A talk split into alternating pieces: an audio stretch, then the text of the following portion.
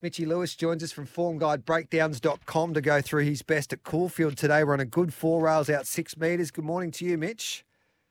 Morning, Gareth. Yeah, I know we're six weeks ish away from spring, but it's got that sort of spring feel at Caulfield there today, doesn't it? With group It has, and mate, and- track. Yeah, Group Three, good four rails out six metres. What are we doing from a punting perspective? What do you like, mate? Yeah, I'm a little bit similar to everybody else. I think there's a few shorties here that look the likely ones. Um, to kick us off, though, I sort of racked up and down the card to look at one with a little bit more value. I'd be pretty happy to play with, and I'm going to kick us off in race one with number nine, Sensical for the Moody team. Look, I just thought I'd seen enough in her to suggest she can win a race like this along the line somewhere. I think um, we know she's had that blue diamond prep and she resumed running behind Spicy Margs, who I think think's pretty handy or might be pretty handy going forward. So they put the blinkers on her today and she goes up to the 1200 metres. I think in this juvenile race, she probably looks a likely chance. So Sensical blinkers go on, and Kath Coleman gave Sensical a good push on Thursday with the stable mail. Then what are we doing, mate? Um, yeah, and I'll tick through a few other shorties like the others did. The ones I was a little bit keener to play. So race four, number eight, Molly Nickers. I think she's going to go well for the Moody as well.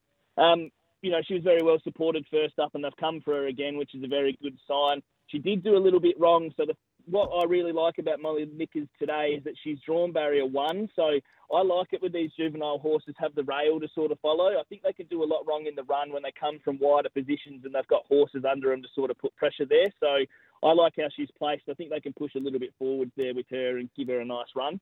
So Molly Nickers race four, number eight. Then what do we do? Uh, race seven, number six, Vivia. I'm not going to jump off Vivia. I was really impressed with that last start run.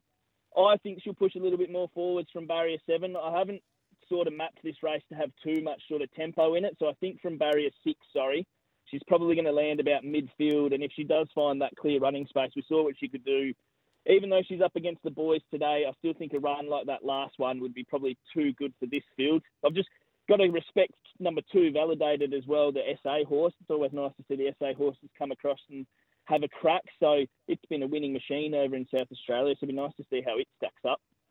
All right, then. So Varvia, um, you go there. Molly Nickers race four, number eight. Race one, number nine, Sensical. And you got another one for us? Oh, St. Lawrence in the last. I think Yep. it's a group horse on the way through its grades. Maps perfectly. Uh, I mean, even if they don't want to be on the rail, you get that opportunity when you have early speed to sort of come a few lanes off, don't you? And I know he's got a big weight, but if you go back two or three starts, he carried 61 kilos at Sandown twice, so the weight doesn't concern me. He'll be in it for a long way from a good position. I reckon, yeah, like I said, a group horse on the rise, in my opinion. Good on you, Mitchy Lewis. Dominate Caulfield today at the Heath.